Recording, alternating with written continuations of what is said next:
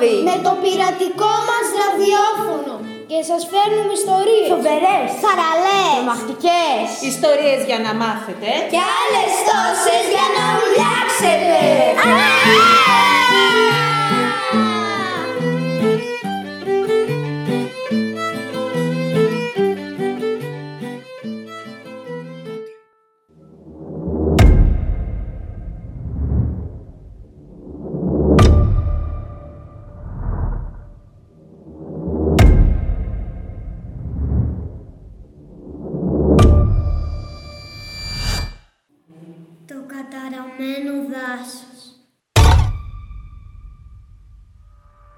Μια φορά και ένα καιρό ήταν ένα δάσος.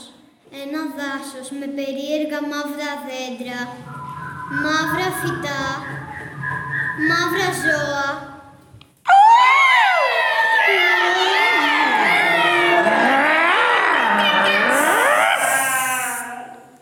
Και φυσικά γεμάτο φαντάσματα.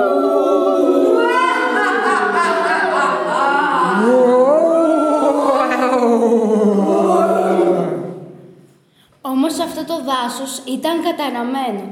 Ήταν τόσο καταραμένο που αν κοιτούσες ένα φυτό μπορεί να πάθαινες σκουλικοβαμπατσίτιδα.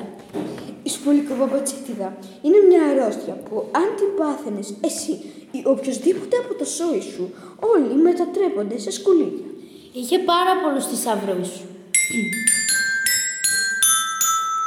που ήταν και αυτοί καταραμένοι. Όσοι πήγαιναν στο- σε αυτό το δάσος δεν ξαναγυρνούσαν ποτέ. Αλλά κάποιοι δεν το ήξεραν και αποφάσισαν να πάνε εκεί με τη φίλη τους στην Άγια. Ε, Νάγια, πάμε σε εκείνο το δάσος να το εξερευνήσουμε. Έχω ακούσει και ένα δάσος, πάμε. Άντε καλά πάμε. βαριέσαι. Ε, Η Νάγια ήταν μια τρισεκατομμυριούχος που βαριόταν κουζί.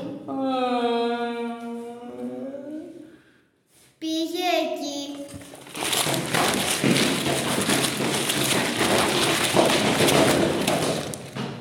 Και όταν πήρε ένα θησαυρό, άνοιξε μια πύλη και τη ρούφηξε μέσα.